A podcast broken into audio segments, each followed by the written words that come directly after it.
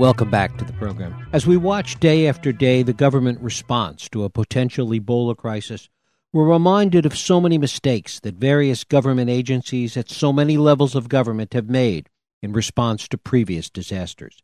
It hardly fills us with confidence. Katrina, of course, remains in all of our minds, and more recently, Superstorm Sandy, exactly two years ago, where municipal response, particularly in New York, would have embarrassed even the Keystone cops. My guest, Kathryn Miles, delves deeply into Sandy, and what she tells us could, if we pay attention, save a lot of lives in the future. Kathryn Miles serves as writer in residence for Green Mountain College. Her article for Outside Magazine on Hurricane Sandy was named a must read by The New Yorker, and it is my pleasure to welcome Kathryn Miles here to talk about her new book, Superstorm Nine Days Inside Hurricane Sandy. Kathryn, thanks so much for joining us. Hi, it's my pleasure to be here. Great to have you here. Has there been, either in New York or New Jersey or among any of the municipal agencies that were involved in Sandy, has there been any really after storm reassessment of how the response worked and really any real internal analysis of what went on? Well, that's really what led me to to write this book was because so much of the forecasting and the response to Sandy went wrong. We've really still been left kind of scratching our heads and trying to figure out how to deal with this, not just on a local level, but really on a national level. And that's what I wanted to unpack in the book. And what went wrong was not just once Sandy hit, but what went wrong was in the forecasting. Talk a little bit about that. That's right. And really what we're dealing with here is a, is a nationwide meteorological infrastructure crisis. We've really consistently underfunded our national weather organizations. And as a result, as a country, we've been left really flat footed in the face of natural disaster.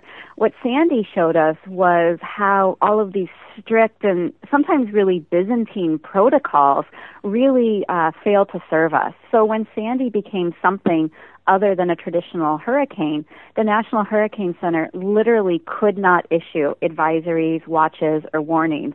They made the really contentious decision to hand over responsibility to these small, sometimes understaffed National Weather Service regional offices who were left with this Herculean task to do something that, that it usually takes like the strong arm of the federal government to take care of.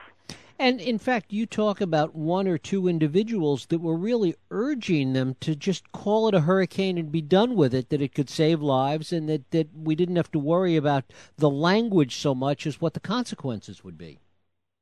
This is still a very hot button controversial subject in meteorological circles was what is the responsibility to the general public? Would we have saved more lives if the meteorologists would have ultimately lied and called Sandy a hurricane? Would they, as one meteorologist said, be perpetrating fraud against the American public and lose more credibility?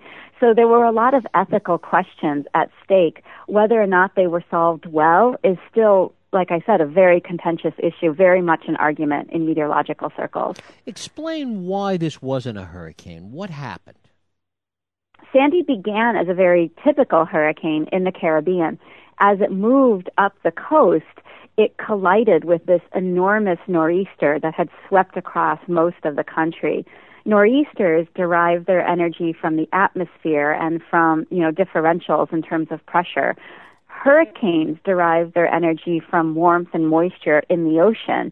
Usually, when they meet, they kind of become pea soup and they cancel each other out.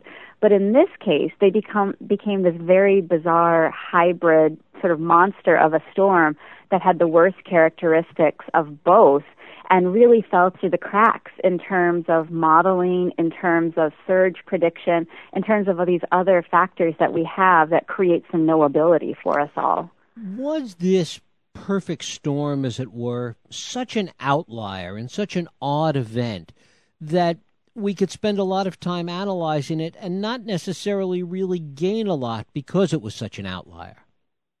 It was an outlier in terms of historical precedent, and that's part of why um, it was so difficult to deal with. A lot of the models that we use to predict storms rely on historical precedent, and certain San- Sandy was unusual in that way. But what meteorologists told me over and over again is that's no longer true. And these historical precedents that we've relied on before, hurricanes tend to do this or that, is no longer accurate. We're kind of in this no man's land in terms of forecasting. And so we have to create new systems and new models that are going to do this work for us. One of the other things that comes out of this this lack of faith people have in, in the government and in the way all of this is handled is that so many people who were even ordered to evacuate in Sandy that you talk about decided not to evacuate, something like 70%.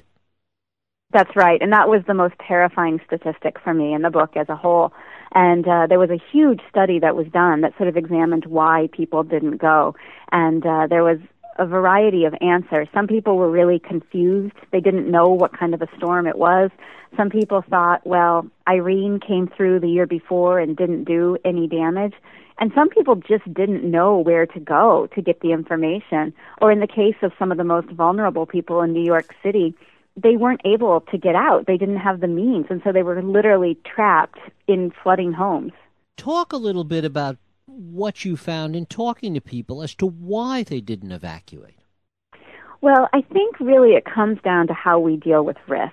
And I asked several scientists and social scientists who deal with risk, why does this happen? And they said, you know, if you ask the average American what are the largest risks that we face on a daily basis, most of us will say nuclear disaster and terrorist attacks. And in fact, those are pretty much at the bottom of the list. In a daily basis, you know, we we um, have more potential danger every time we get into our car, and and also dealing with natural disaster. But we just tend to underestimate that. We tend to think that, you know, that doesn't happen anymore. And so we stay, you know, we build and compromise zones. We don't get prepared for everything from tornadoes to earthquakes to hurricanes, and then we suffer the results. Talk a little bit about the difference in response between New York and New Jersey, because in many ways that goes to the heart of what happened once the storm hit. That's right. In New Jersey, we saw a very aggressive stance taken by Governor Christie uh, very early on, about you know th- over three days before the storm made landfall. He was calling for mandatory evacuations. He made a series of decisions, um, everything from um, saying that people didn't have to pay tolls on interstates to um, telling different local communities that they could take any action necessary. There was a great quote where he said, you know, it's better to act now and ask for forgiveness later. Um, very aggressive stance. And we saw a lot of New Jerseyans who heeded that warning. In New York, what we saw was something very different. New York City really dragged its feet. Um, and there was this bizarre press conference that Mayor Bloomberg hosted less than two days before the storm made landfall, where he basically told New Yorkers, look, everything's fine. Don't worry about it. Um, and he got a lot of, of flack and criticism for that. It started a real media storm.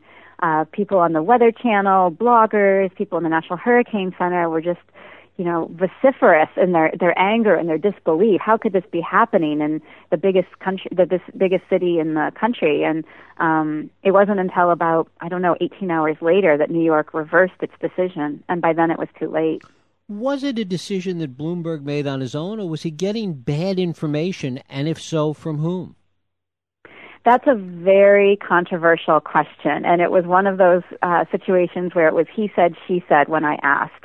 When I asked the New York City Office of Emergency Management, they said they were getting bad information from the National Weather Service. When I asked the National Weather Service, they said they were giving the city all the information they needed, but the city was confused and didn't know what to do with it. I don't know if we're ever going to have the true story, but what we do know is that the communication, the decision making fell down, and we can't have that happen again. Is it your sense that if this storm happened again tomorrow, that the response would be any different? I guess it depends on what aspect of the storm we're looking at. The National Hurricane Center now has the ability to issue advisories for storms that are other than pure hurricanes. So in that case, we hope that that domino effect won't happen as rapidly. We still have this infrastructure crisis in terms of meteorologists and their ability to do their work we still have a lack of infrastructure in terms of physical infrastructure. We don't have barriers.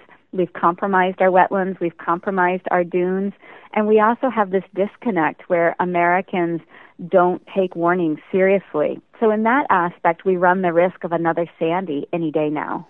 How much does the reality of rising sea levels play a role in, in one, in Sandy, and two, how we need to respond in the future?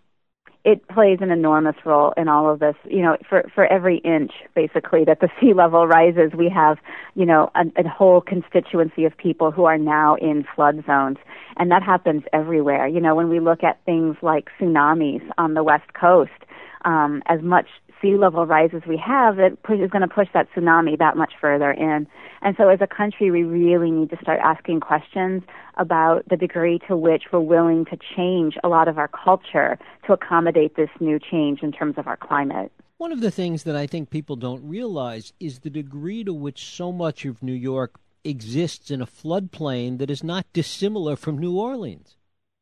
That's right. In fact, they are they run neck and neck in terms of the amount of infrastructure that is in a floodplain.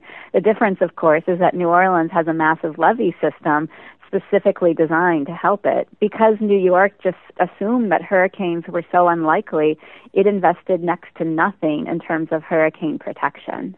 To what extent is the are the forecasting models that are being used today more accurate than they were perhaps 2 years ago? Certainly the forecasting models improve all the time. And the more we can invest in research and development, they'll continue. Um, one really scary aspect of this for me is that the best models rely on information that we gather from polar orbiting satellites. The two polar orbiting satellites that the U.S. employs are both well beyond their lifespan and really could die any day now. If that happens, we're going to have another ripple effect our best chance right now is to be buying this data from China, and that poses some major national security risks. Why haven't we funded this more appropriately, particularly in the past two years? That is definitely the million dollar or billion dollar question, as it may be. Part of it is the location of the National Weather Service. Uh, President Nixon, in what many people say was a political move, decided to place this organization in the Department of Commerce which is not a natural and obvious fit.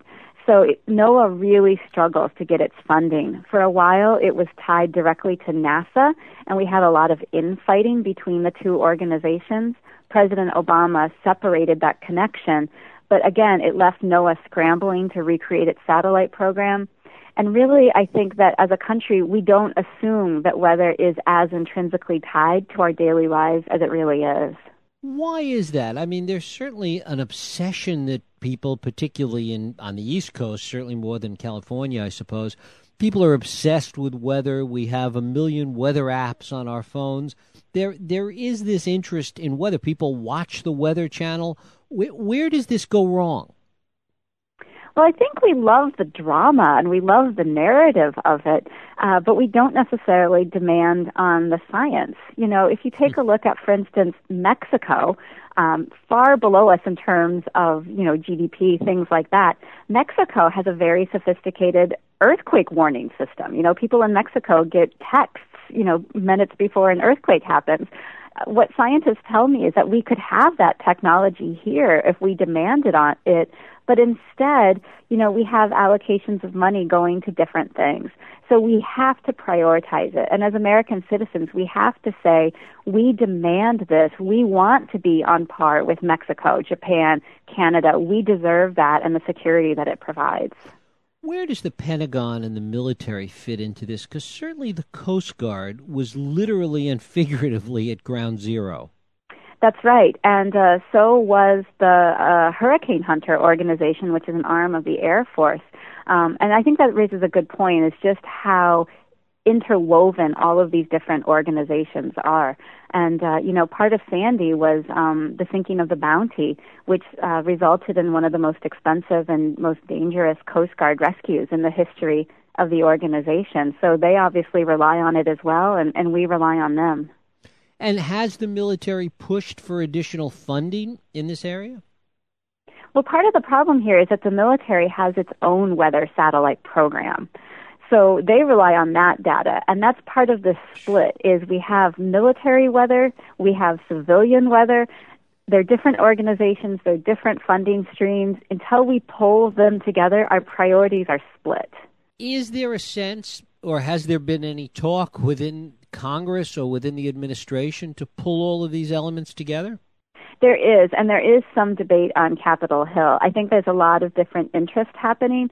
Um, the GAO just put our, our weather satellite program on its its watch list. It had to take off uh, the IRS convenience in the IRS to put it on the watch list. So that ought to tell us about just how bad this has gotten. Um, but really, you know, obviously, you know, Congress is responding to, to us, you know, in addition to, to other interests. And, and I think they're really sort of waiting to hear just how strongly we're willing to stomp our feet. Is there a role here, and are we seeing any kind of creative destruction, as it were, with respect to private companies getting involved in this space? We really have seen the democratization of weather, and that comes with both advantages and opportunities and also challenges. So instead of getting our weather information from one source, we're getting it from lots of different sources. In the case of something like New York City, different agencies within New York City go to different places for their weather. The sanitation um, office uses AccuWeather. Um, the uh, streets may use the National Weather Service. And when it comes to things like intensities of winter storms, we may see very different reports. So because it's been privatized, we have a lot more access, but we have a lot more information. And I think as a culture, we have a hard time sifting through that information and figuring out what the actual story really is. With respect to Sandy, how different was the, the various different groups in terms of what they were predicting if you looked at all these different weather sources? Well, in terms of models, early on we saw a very wide divergence. Uh, the National Hurricane Center uses about 40 different models for its prediction. Early on, only one model, the European model, was the one that was suggesting that the storm would turn inland and hit New York. So for several days, that was the outlier, and I think most forecasters assumed that it was wrong. Um, as the store, as the models started to resolve themselves, they really reached a consensus about four days before the storm hit, and at that point, the forecasts were really quite good. And if you look at the error rate for the prediction of Sandy, it was much smaller than with many other storms. But because it wasn't a hurricane, because the information wasn't coming from the National Hurricane Center, even though these forecasts were accurate, the message somehow got garbled by the time it reached the American people. Why were Christie and New Jersey willing to act on it so early? That's a really great question, and I don't know the exact answer. But one reason was um, one of the real heroes of the book, uh, a meteorologist named Gary Szatkowski, and he runs the forecasting office that services New Jersey, Delaware, and Philadelphia. He really early on saw the danger of the storm and he also really early on saw the confusion that was happening in terms of getting the message out. And he risked both his job and his reputation to start making these personal pleas and statements, sort of demanding that people started to pay attention. He bucked protocol, he bucked trend, um, but he really saw himself as having this ethical responsibility, and he saved what I'm sure are dozens, if not hundreds, of lives. What did he see in the models? What made him realize that this was going to be this kind of a superstorm? He saw this European model. He saw the way that eventually these other models were starting to come over. And he also saw that ultimately it wasn't going to matter where the eye of the storm hit. A lot of people follow that sort of thin black line that shows where the eye of the storm is going. But by the time a storm is a thousand miles in diameter, it's an irrelevant conversation. And he got that really quickly. And so he was saying, look, Virginia, Maine, it doesn't matter where it makes landfall. We're going to feel the effects, so we need to do something right now. How much was Katrina in everyone's mind in responding to Sandy? That's one place where we have really seen improvement. The lesson that I think we learned with Katrina is how deadly and catastrophic it is when we stay flat footed after a storm. Uh, the FEMA response after Sandy was infinitely better.